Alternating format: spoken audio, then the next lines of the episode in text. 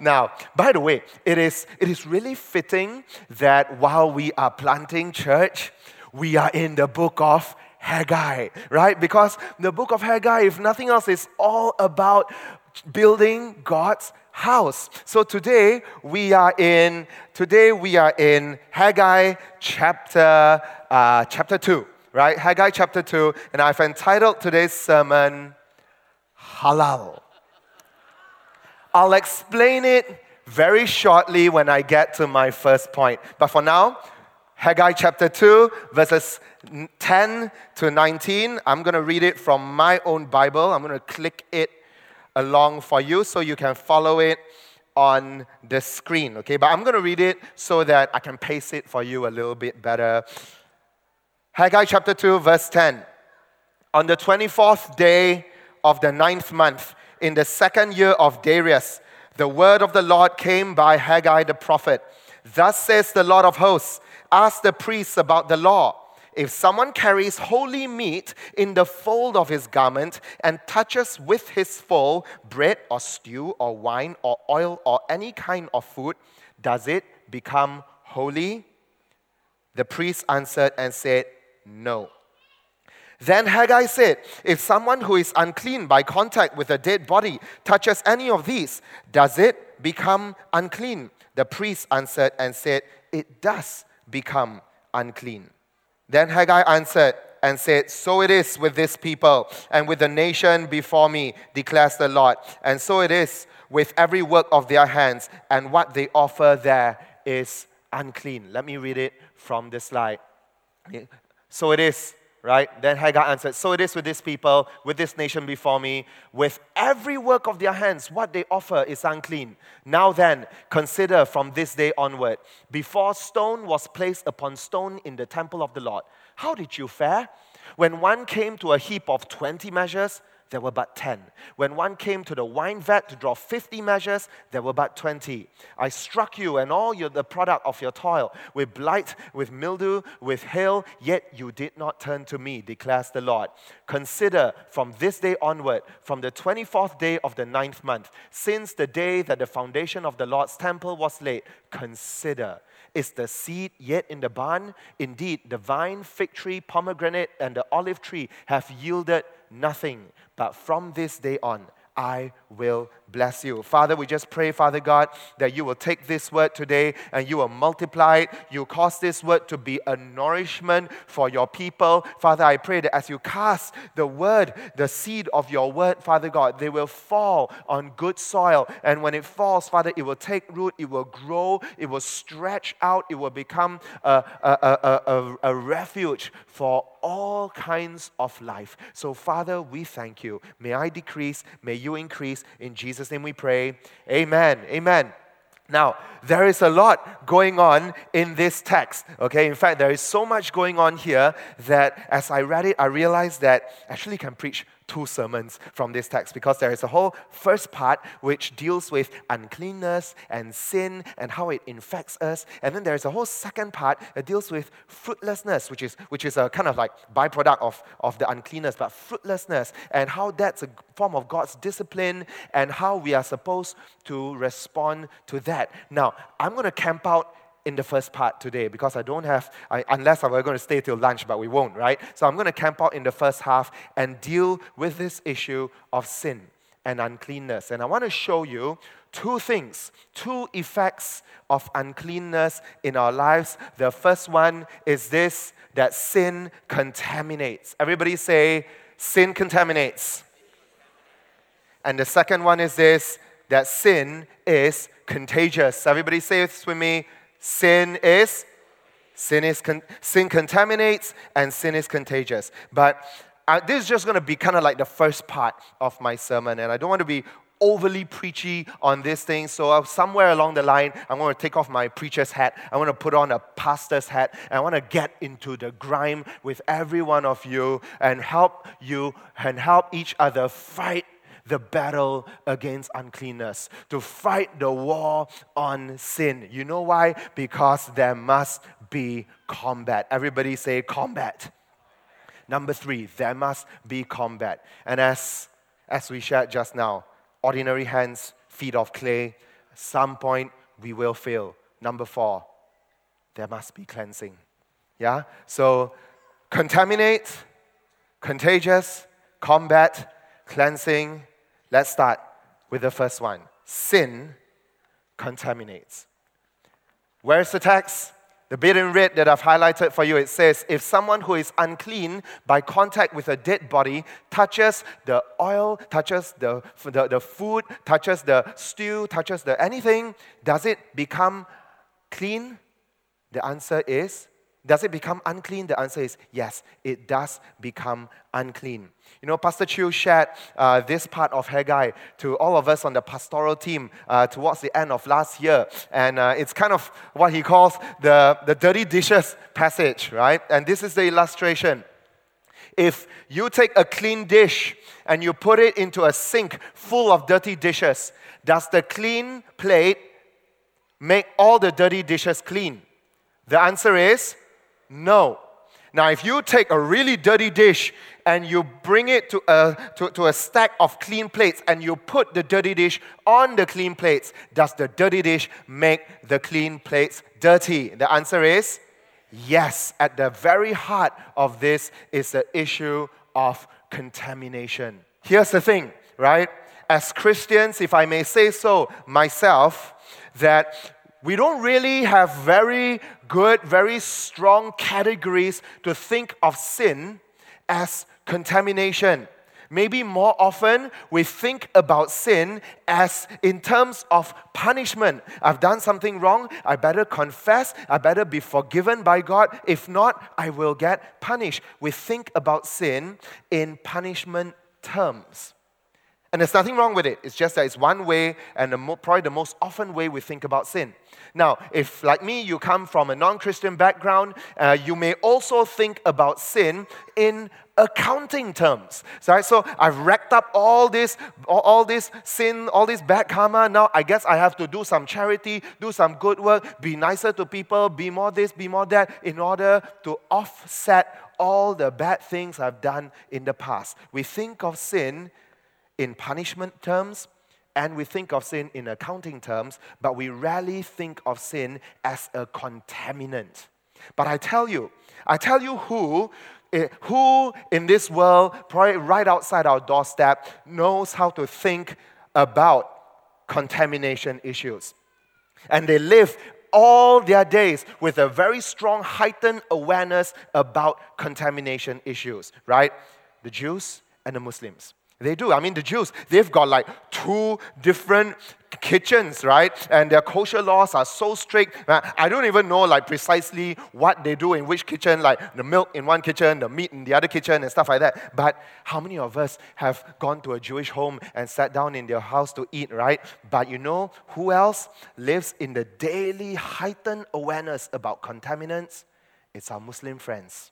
It's our Muslim neighbors. You know why? Because whenever they eat, their food must be halal. Their food must be halal. And so every day they are very aware about issues of contamination.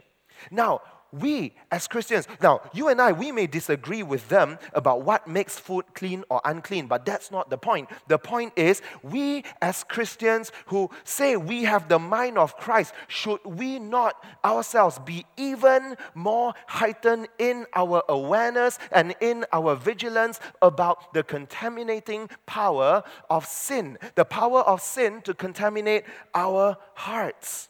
Surely we must be more sensitive if we say we have the mind of Christ. So today, we need to see this sin contaminates. You know, friends, a lot of time when you talk about contamination, okay, ah, let me tell you a story, right? Let's, let's loosen up. Let me tell you a story about my wife's clan, right? Now, I didn't, I kind of knew this when I married her, but I didn't fully know this until one day we were married already and I, I went out for a walk Right? Actually, I ran out for a run. Okay, so I went out for a run, and then I came back. I came back, and I was standing in our in our bedroom, and my wife had taken a nap, so she was just kind of like stirring from sleep. And I was standing next to the bed, and I started talking to her, and she suddenly starts freaking out. Okay, and she goes like, "Oi, oi, go back off, back off." I'm like, "What?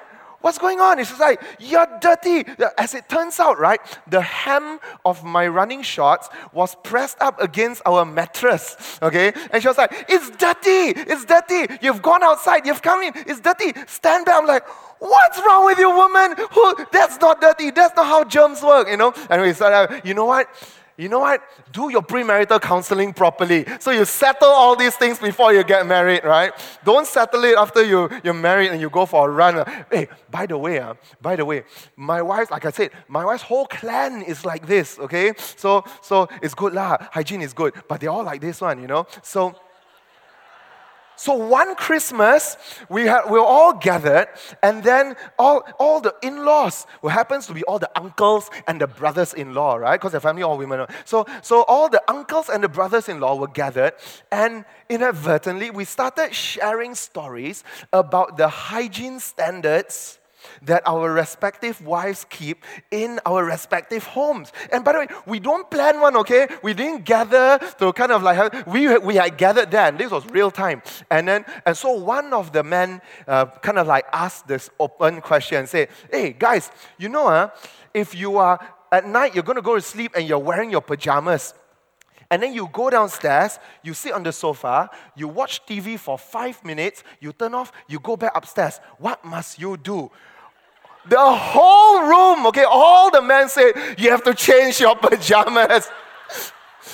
And we're like, Yeah, where did that come from? Yeah, where did that come from? What's wrong with this? Anyway, so are your families like this? Like upstairs clothes and downstairs clothes? Like, like marketing money and clean money? Do you all have that? No, I see most of you shaking head. Okay lah, so you probably don't understand contamination issues the way I do, okay? The way my wife's clan does, okay? I love them, I love them. Some of them are in this church, so please, uh, please, uh, don't kill me. Uh. Let me give you one that you definitely will understand. Moms and dads who cook in your kitchen? Raise your hands. Raise your hands. People who cook in your kitchen, raise your hands. It's so few. Uh. Hey, what's this? Everybody grab footing. Raise your hands. Raise your hands. Yeah. Okay. One night you come into your kitchen. You turn on the light. And there in your cast iron kuali, the beautiful black thing, you walk up and you suddenly see there is a rat there is a rat in your kuali. And it's not just a rat, it's a rat and her two little baby rats suckling on her. Ah, ah, cannot, cannot, gross, cannot. And then you see them and you're startled and they see you and they're startled and then they get up and they run out of your, your kuali and they hide somewhere behind the cupboard and you go like, oh, sick, sick. Now, all of you who raised your hands just now, how many of you would take that kuali and throw away. right? Right? Right? Okay, now what if I told you that if you give it to me, I can sterilize that kuali super proper. I'll disinfect it in whatever way, I will make it super clean. I can scientifically prove to you that this kuali is restored and perfectly clean. Would you? Would you? No, right? Why? Because dirty already because it has been contaminated. It's ruined. That kuali for you is ruined. You can't see that kuali without seeing that rat and her two babies inside anymore. You just can't, right? You just can't. Now, can I tell you this? Can I tell you this? This is probably the closest that all of us Christian types can get to understanding why our Muslim brothers and sisters cannot eat in the same kopitiam as us. Okay? So sometimes I know lah, I know. We say, Wait, last time uh, when I was growing up, they used to eat in the same kopitiam. How come no cannot? Uh? Oh yeah, why? Uh? Must be so strict. Uh? Why so extremist? Uh? Why can't they just uh, pick out the meat? Hey bro, it's not about whether they eat the meat or don't eat the meat. It's a contamination issue. It's a contamination issue, and we should be gracious enough to give them the benefit of the doubt that they've searched their own scriptures and they know what they're doing, right? Never mind them. How about us? How about us? Do we think about sin like those three little rats inside that kuali so that it just grows, it just it defiles, it sickens us, we feel like want to gag, it's disgusting. Do you think like sin of sin that way? Or do you think, can one la, a bit la, one rat once in a while, nothing one la? Hey, eh, bro, you don't, right? Then why you don't think of sin that way? Think of sin that way. Man, if I got one prayer for today's whole sermon, is that when you walk out, you don't think of sin in the same way anymore. It is disgusting, it is putrid, it's vile, it's just icky and gross. I hope, I hope we can all leave this place thinking of sin that way. Because God sees sin that way. And when that contamination gets onto you, hey, by the way, if, if those rats are behind the cupboard, you know what? You're going, you're going to disinfect the whole kitchen, right? Because everything it touches, like on your on your dish rack, you've got like this baby milk bottle with the rubber nipple there. And can you just, just imagine the, the, the rat kind of gnawing away at there? You won't, right? You, will dis- you won't even disinfect, you will throw everything. Why? Because contamination nation. Now, in Haggai, in Haggai, you know what God said? Even the works of their hands, the works, even their offering became unclean. Which means that if you, man, if you're sinning and you're living in sin and whatever it is, you're contaminated and you come and you put a brick into the temple of God. So as to say that you come and you serve in the house. Can I say, do you realize what you're doing? Do you realize that you're contaminating the house? Oi, serious ah? Really, a pastor? Really, are like that? Let me give you one more example. You know, in the book of Zechariah, which actually, by the way, is happening real time with Haggai, in Zechariah chapter 3, the high priest himself, Joshua, is standing before the Lord, and you know what's happening? Satan is accusing him to his face. Until, you know why Satan's accusing him to his face? He was wearing filthy vestments. He was wearing filthy clothes. That is to say, that he was unclean. And God had to rebuke Satan and silence him and tell Joshua, I will clothe you with righteousness. I will remove your iniquity from you. And after that, then the accuser was fully silenced. SIBKL, do you want to stand before God every day. And all the works of your hands, Satan is accusing you, saying, unclean, unclean, filthy, full of sin. Do you want that? Or do you want to stand before the King of Kings, cleansed? You want to stand before the King of Kings, halal. SIBKL, do you want to stand before God? Halal.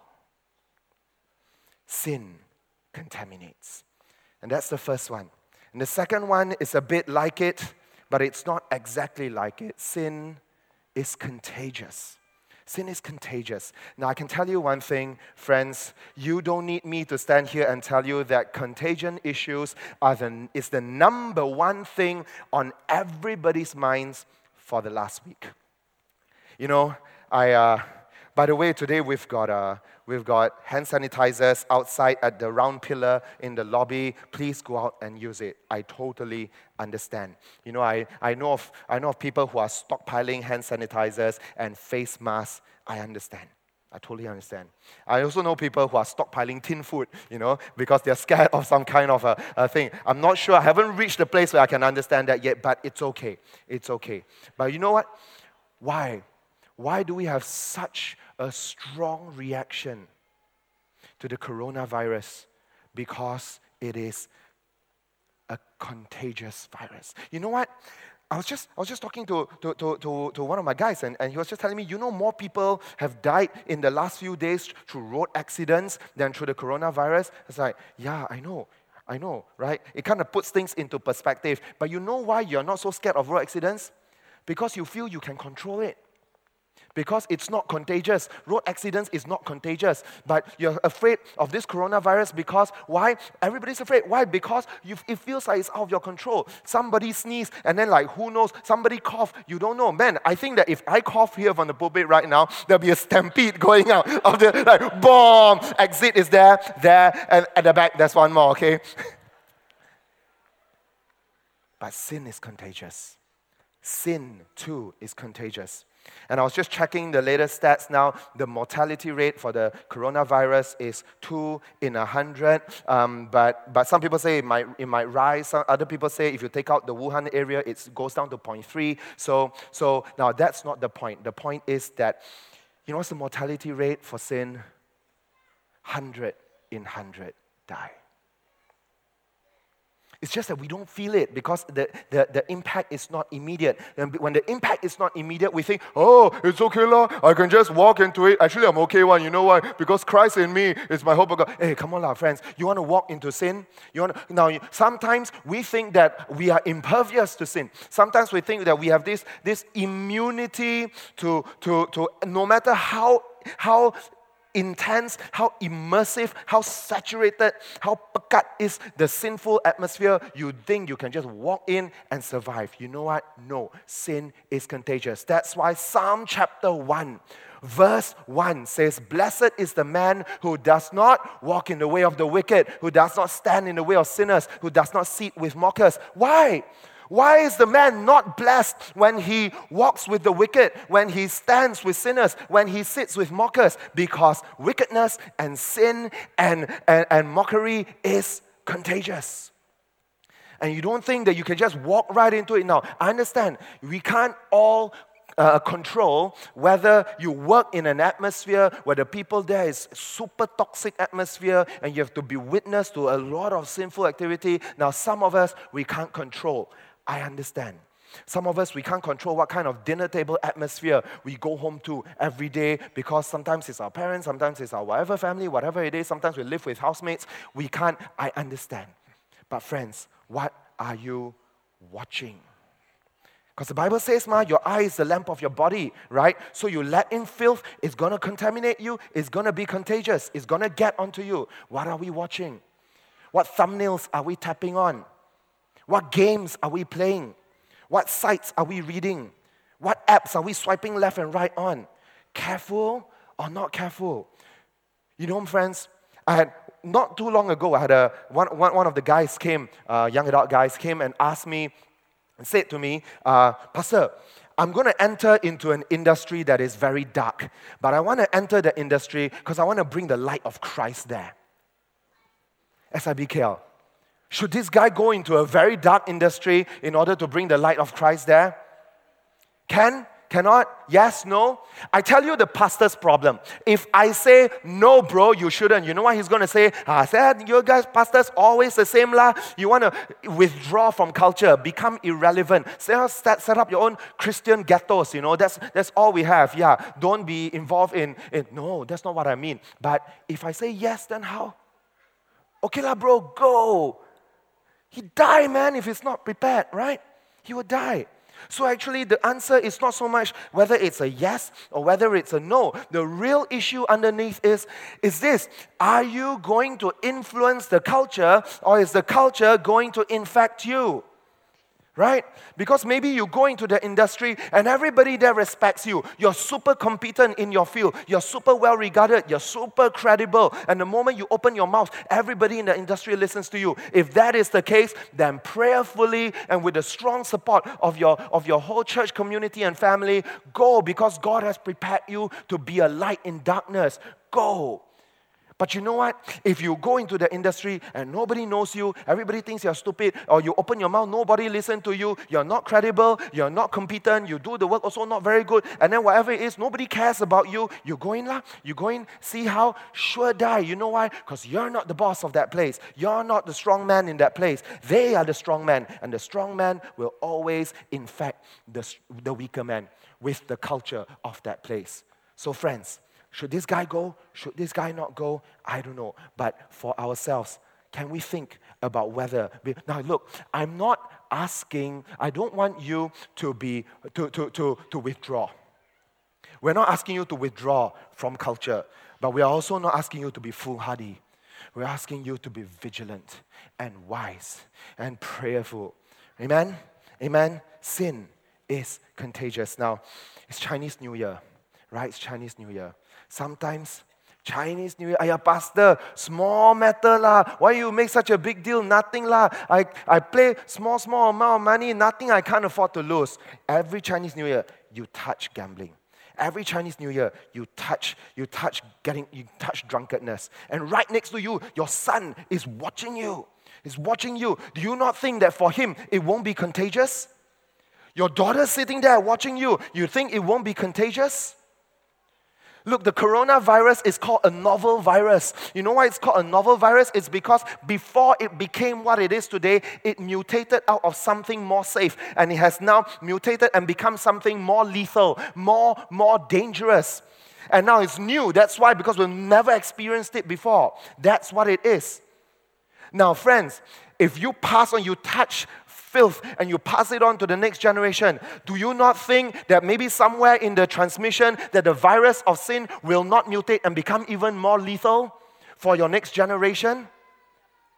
You say, no lah, Pastor, where God? This is nonsense lah. You're comparing virus with sin, not the same thing. Then maybe we should all go home and pull up our Old Testament and read the stories and compare the life of King David and compare his sins with the life of King Solomon, his son, and his sins, and compare him to Rehoboam, his son, and his sins, and all the sons that came after. And then you come and we can have a conversation about whether or not the virus of sin, when, it con- when it's contagious and it falls onto the next generation, whether it becomes even more lethal. I tell you this if you're not careful, your son will double your blinds because he will have double your blind spots.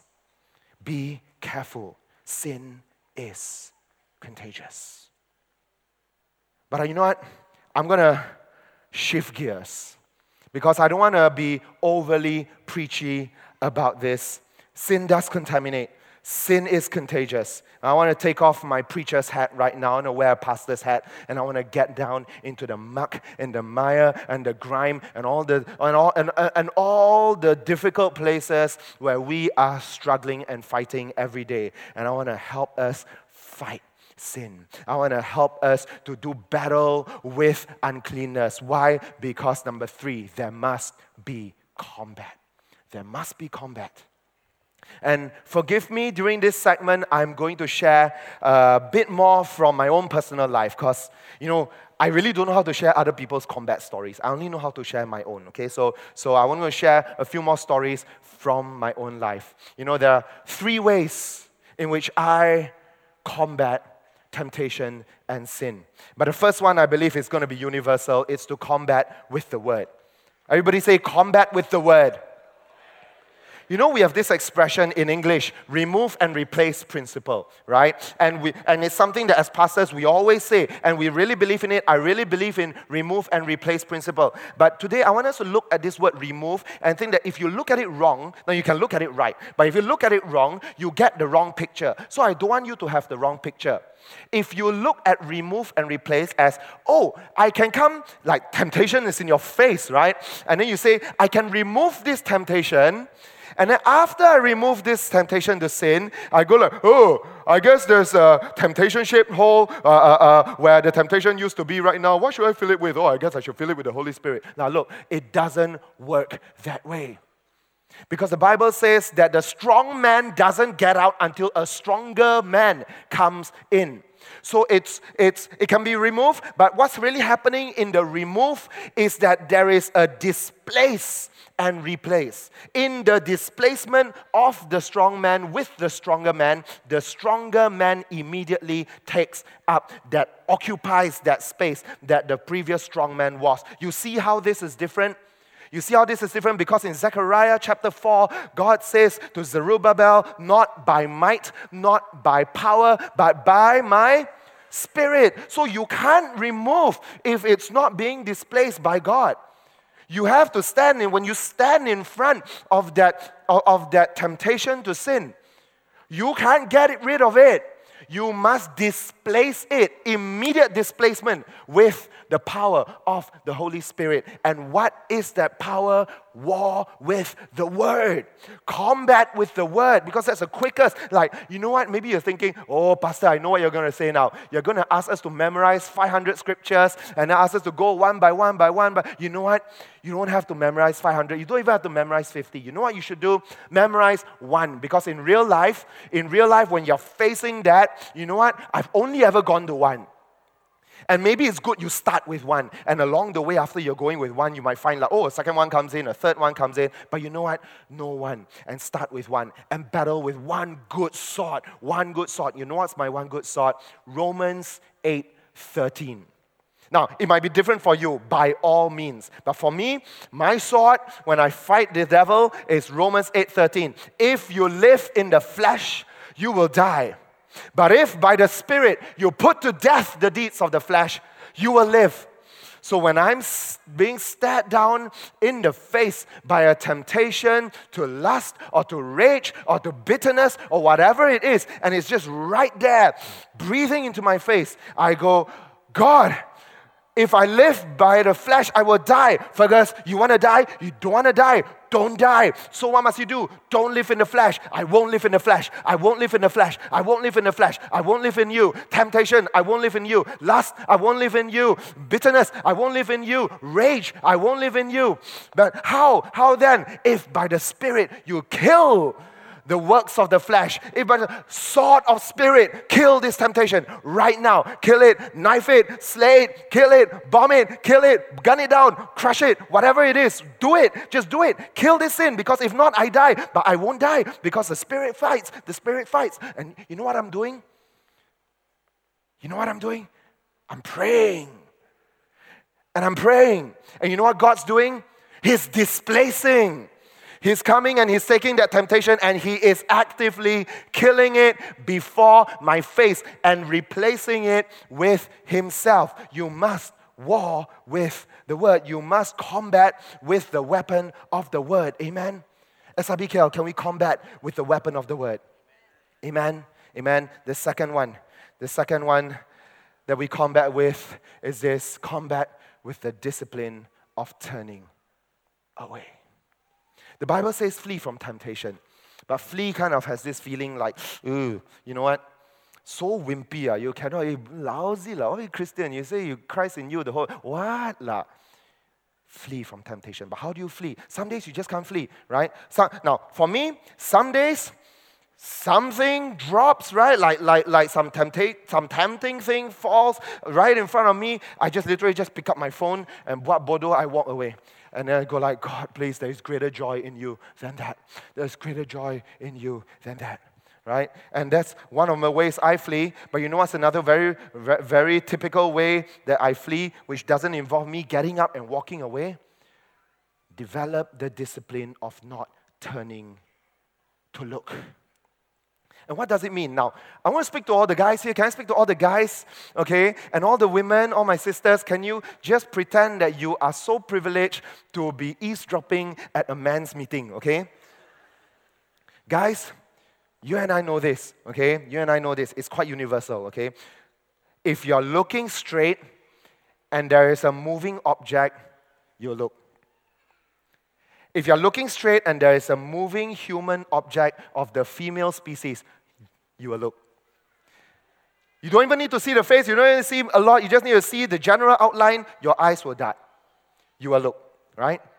You will look whether you're walking on the street and you will turn and look, okay? Or, or whether you are you are you're praying for someone, oh brother, I'm praying for you, and then suddenly you will look Okay? It's not like you are super hums up. It's just, it's just like, I don't know lah. I don't know. The, you know what the evolutionists say? You know what the evolutionists say? They say that we are hunters and gatherers and it is in our DNA to, for our eyes to catch moving objects. That's what the evolutionists say, right? Maybe, maybe not. Who knows, right? But you and I know we are not super hums up. It's just that moving object, especially of the female persuasion, eyes will look. Just look, right? Hey, you pray for someone, uh, and then you, while you're praying for them, your, your eyes are darting. They know what's there, okay? They know what's there, okay? Sometimes you're driving also can look. Hey, dangerous, your new free series, you want to, you want to take this kind of risk. Uh. But you know what? What you pra- practice makes, practice doesn't make perfect. Practice makes permanent. Practice doesn't make perfect, practice makes permanent. You practice the wrong things, you have the wrong things made permanent in you. So when I was in my 20s, I was just like any other guy, right? A moving object, my, my head will turn. Moving object, head will turn. Someone there, head will turn. Go up the stairs, head will turn. There, head will turn. Everywhere my head will turn, right? Everywhere my head will turn. Biasa only. Why? Because practice makes permanent. And I remember it was, must have been somewhere when I was newly married. Um, I remember there was one day I was walking. I wasn't driving, I was walking, and, and there was moving object, and sorry lah, sorry sorry to use those words. I, I really don't want to, yeah, never mind. I was walking, and then the the natural impulse for the head or the eyes to turn was that. And then God arrested me. And he said, Fergus, don't look. I was like, what? La? Like, same lah, like, God, what? La? Small thing only. Don't look, Fergus. Don't look. Look straight. I was like, okay, quite serious. Okay, I'll look straight. Look straight. Look straight. And if you're driving, right, it's like, look straight and then pass already. Like, don't look at that mirror, right? Don't look. Just look straight. Look straight. I'm like, okay, I'm looking straight. I'm looking straight until gone. Okay? Then you know what he said? He said, Fergus, you want to follow me? You look straight. You want to follow me? You don't turn. You look straight. You look straight. You keep looking. You keep looking straight. You keep looking straight. You keep looking straight. And no, it's there. That's why you need to look straight. Keep looking straight. Don't turn. Don't turn. And then he said, he said, Fergus, I teach you something very funny. Instead of turning to look at that girl, you look at all the other men turning their heads. Very funny one. I tell you, very, fun, very funny one. Very funny one. It's become a bit of a sport for me that I will look at all the guys and I say, mm, mm, mm, mm. I'm like, God said, Fergus, that's how you look. You look just like that. Now I can tell you now, okay, moving objects, turn your head to look. Ah, yeah, what is that? Hey, I tell you, if there is an opportunity to make haram money, will you turn your head? Will you turn your head? Or have you developed the discipline to look straight and say, No, I won't turn my head. My eyes also won't that. I won't look, I won't look to the left, I won't look to the right. I'm looking at you. SIBKL. It's one thing. By the way, by the way, for our Muslim friends, uh, how many of you know that for them halal is not just about food? Y'all know this? Maybe some of y'all have never heard this. For them, even income source has to be halal. And hey, SIBKL, how much more for us, right? Imagine you touch haram money, you bring it home, you spend it on your family. How can God bless? How can God bless? You touch filthy websites and you lie in bed with your wife. How can God bless your marriage?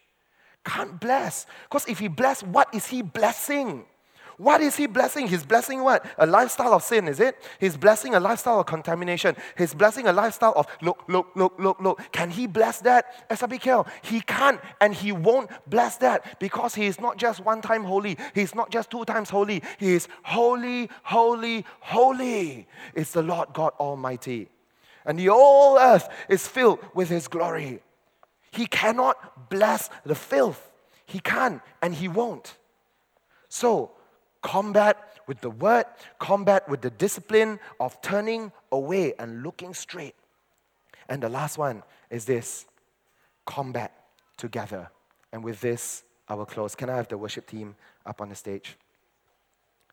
Combat together. You know, um, I've been training my kids to fight sin, right? Okay, so so I and you know what's the number one kind of like issue sometimes you can have with very little kids. They, when they don't get what they want, they throw a tantrum, right? So they get angry. Now, I thank God my kids have never done the helicopter on the floor, but they will they will kind of like fold their arms and they'll pout and they'll sulk and they pull the blackest face possible go sit in the corner and like everything also don't want to do after that super disagreeable, right? Like, and hey, they can hold that for very long one, okay? They go toe to toe with you, uh, can tell it can go for an hour, you know? So, so so I've been training them that, you know what, kids, you have to fight it. This anger is not from the Lord, this anger is from the enemy. You learned before, right, that Jesus throws the enemy in the lake of fire. Throw this anger in the lake of fire, cast it out, burn it, get it, get it out, fight it, fight it, kids, fight it. You gotta fight this, don't let it take over, don't let it take over. And so they, they kind of like, sometimes they kind of are aware of this. lah. Then uh, uh, some time ago, sometime last year, there was one day I came into my car, like Athalia picked me up um, in the car, and she was there, and the kids were in the back seat, and I jumped into the passenger seat. And, and I just experienced something that made me really angry. And I was so angry. I got in the car and I just let rip. Okay, like I was like, I was just raging and ranting, and I was so angry. And I ended that whole rant by saying so loud in the car that I'm just so angry right now. And then my five and a half year old boy, Elliot, pipes up from the back seat. And you know what he says? He says, Papa, you have to fight this.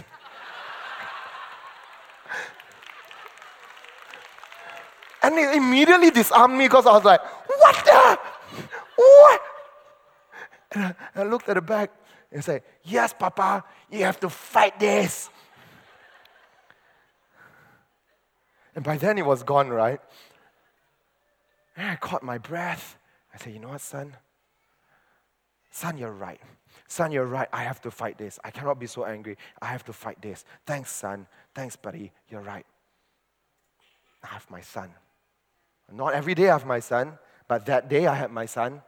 Do you have someone?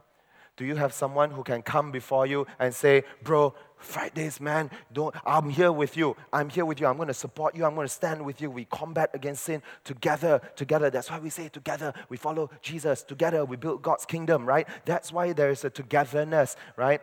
Fight sin together. Combat together. Amen. Combat with the word. Combat with the discipline of, of turning away from all those things. And combat together. But you know what? In spite of all this, if I can have the musicians on stage, in spite of all this, there will still be days when we fall short. There will still be days when we fall short. You know, I tell my guys all the time, you think temptation knocks on your door. Sometimes people say temptation knocks on your door. You know, that's a myth. Temptation is not so polite. It come and ding dong, can I come in? If you don't let me come in, I'll just stand here, okay, and wait for you to. Hey, I tell you, I don't know what kind of temptations you face. For me, temptation barges down the door, comes right into my room, breathes down my face and say, "You want me, right? You want me. You know you do. You know you do. Come." That's my experience. Temptation's not so polite. And some days we still fail. And I always tell my guys this that a lot of times we say, oh, oh, that man fell into sin. Hey, you know what? You don't fall into sin, you walk into sin. As if to say, oh, I fell into sin. Oh, it wasn't my fault. The ground was slippery. Oh, it wasn't my fault. Someone pushed me. Hey, you know what? If you take a hundred steps to the edge of the slippery cliff, and you take a hundred intentional steps to that edge, and then you start dancing on the edge of that cliff, and you fall. Did you walk into it or did you fall? You walked right into it. SIBKL. Temptation doesn't knock on your door it barges in. SIBKL, you don't fall into sin, you walk into sin. Don't walk down that path. But you know what? Sometimes when we fall, when, when we fail, maybe a better way to say it, when we fail, we need that cleansing. There must be a cleansing. And this is the power and the beauty of being saved by Christ is that one touch from Jesus. 12 years a woman with a bleeding problem touched the hem of his robe, immediately cleansed and healed. A little girl, 12 years old, died. One touch from Jesus came back alive, fully cleansed from death. Friends, you know what Haggai says? The holy meat in the fold of your garment, go and touch whatever it touches, cannot make all those things holy. You know why? Because holy meat cannot make you holy holy meat cannot cleanse you. There is only one who can cleanse you. And he was revealed in 1 John 1 9, when the word of God says that if you confess your sins and all the times you fail, confess it before him, he, Jesus Christ, will be faithful and just. He will forgive you, he will cleanse you of all your unrighteousness. So, you want clean hands, you want pure hearts we're shooting for clean hands and pure hearts. But what can wash away your sin? Nothing but the blood of Jesus. Amen. Friends, I know maybe for some of you, you're asking, I'm not a Christian. I've, I don't know what is this, you know. Um, uh, I don't know what's all this about. Clean, not clean, I, uh, just do only la. You live one life, such a short life, enjoy. Friends, one day you have to stand before your Maker. You will stand before your Maker, and when He looks at you, He sees only one binary decision halal or not halal. Halal or haram. Are you halal before His eyes? You know, there is only one way to truly be halal before the eyes of God for the cleansing power of God to wash away your sin. And all the daily accumulation of uncleanness every day can wash away my sin? Only the blood of Jesus. If you're not a Christian, I want to give you an opportunity to respond. You might ask, Pastor, my God also sinless, right? My teacher, my guru also sinless. My Buddha is sinless. My Krishna is sinless. My Rama is sinless. My whatever is sinless. I am not here to debate that with you. I really don't have, I didn't come here to debate whether your guru, your God, or whatever is also sinless. But I will ask you this one thing How did he transact with you? How did he transact with you? Because I can tell you how Jesus transacted with you. He exchanged for your haram. He came to you and took your contamination and he clothed you with his righteousness. Because there's no point if you're sinless, but you don't transact with sinful people. There's no point. You can be holy, you can be in your ivory tower, I'm still dying in my sins. There's no point. So you can tell me 50,000 people are all sinless if they never would transact with you. Take your filth and give you his righteousness, no point. All of us will still die in our sins. Only that one elite group will go to heaven. If you're not a Christian, I want you to know Jesus transacts with you. He transacts with you. He comes before you. He says, I touch you. I take your uncleanness upon myself. You touch me. You take my holiness upon yourself. As if to say that, so that he goes to the cross, he dies the death as if he was a criminal and a worst sinner of all, so that you can be cleansed. If you've never given your life to Jesus Christ, today is that day. Today is that day. Because you want to walk out of here cleansed from all your sins. Today is that day because you want to stand before your Maker completely acceptable before Him. All eyes closed, all heads bowed.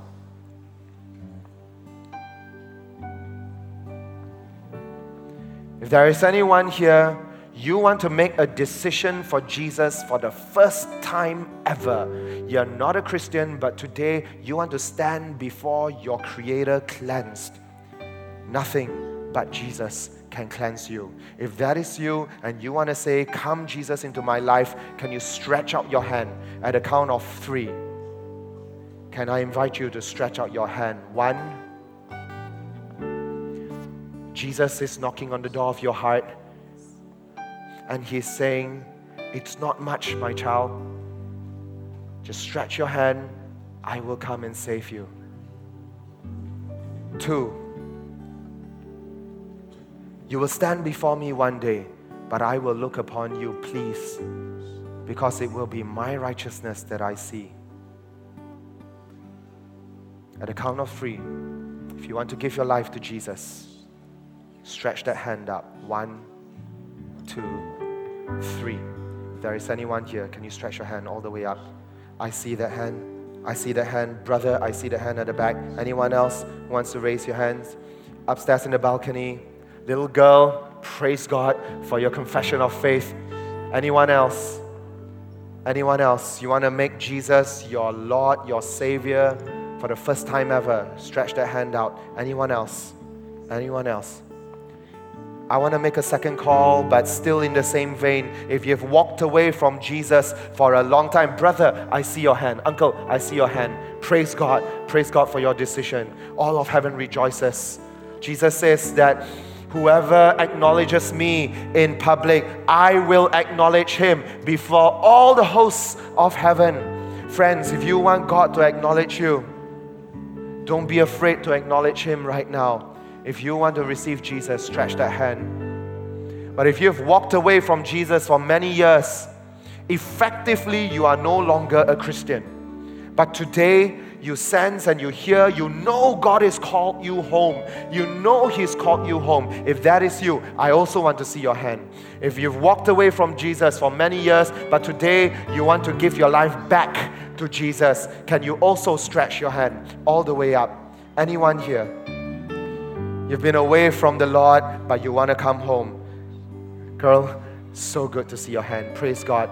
Can we have a pastor or a leader over there? Anyone else? You want to give your life to Jesus?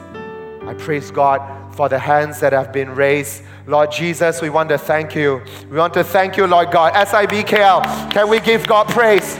Can we give God praise?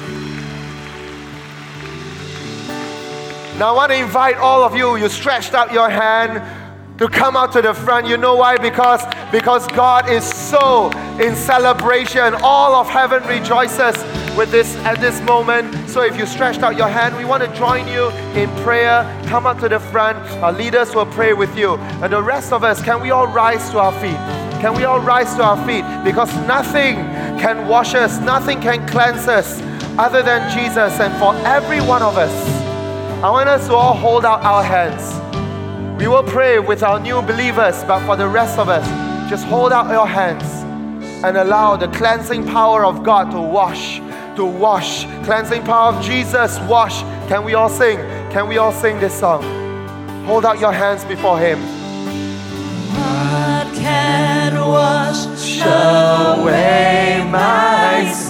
Oh, Holy Spirit, wash, wash every sin. Wash every sin. Cleanse right now in the name of Jesus. Cleanse in the name of Jesus. Make holy in the name of Jesus. blood of oh, Jesus. Oh, precious. Oh, precious is the flow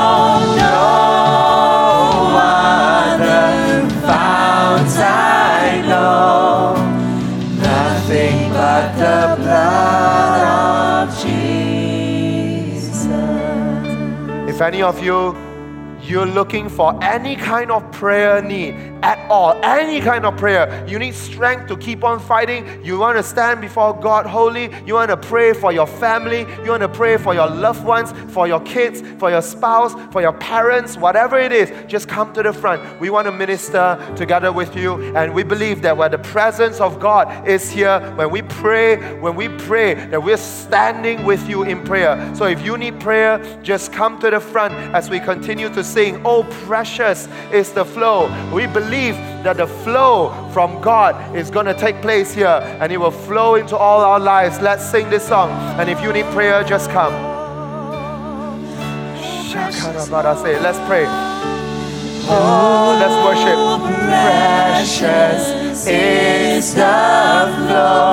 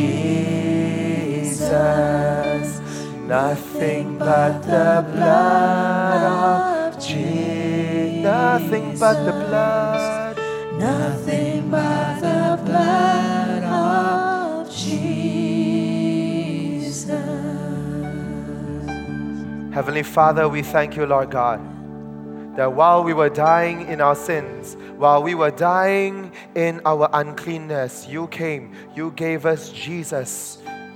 And Jesus transacted with us to take on himself the punishment for all our uncleanness and give us his righteousness. Father, we thank you, Lord God.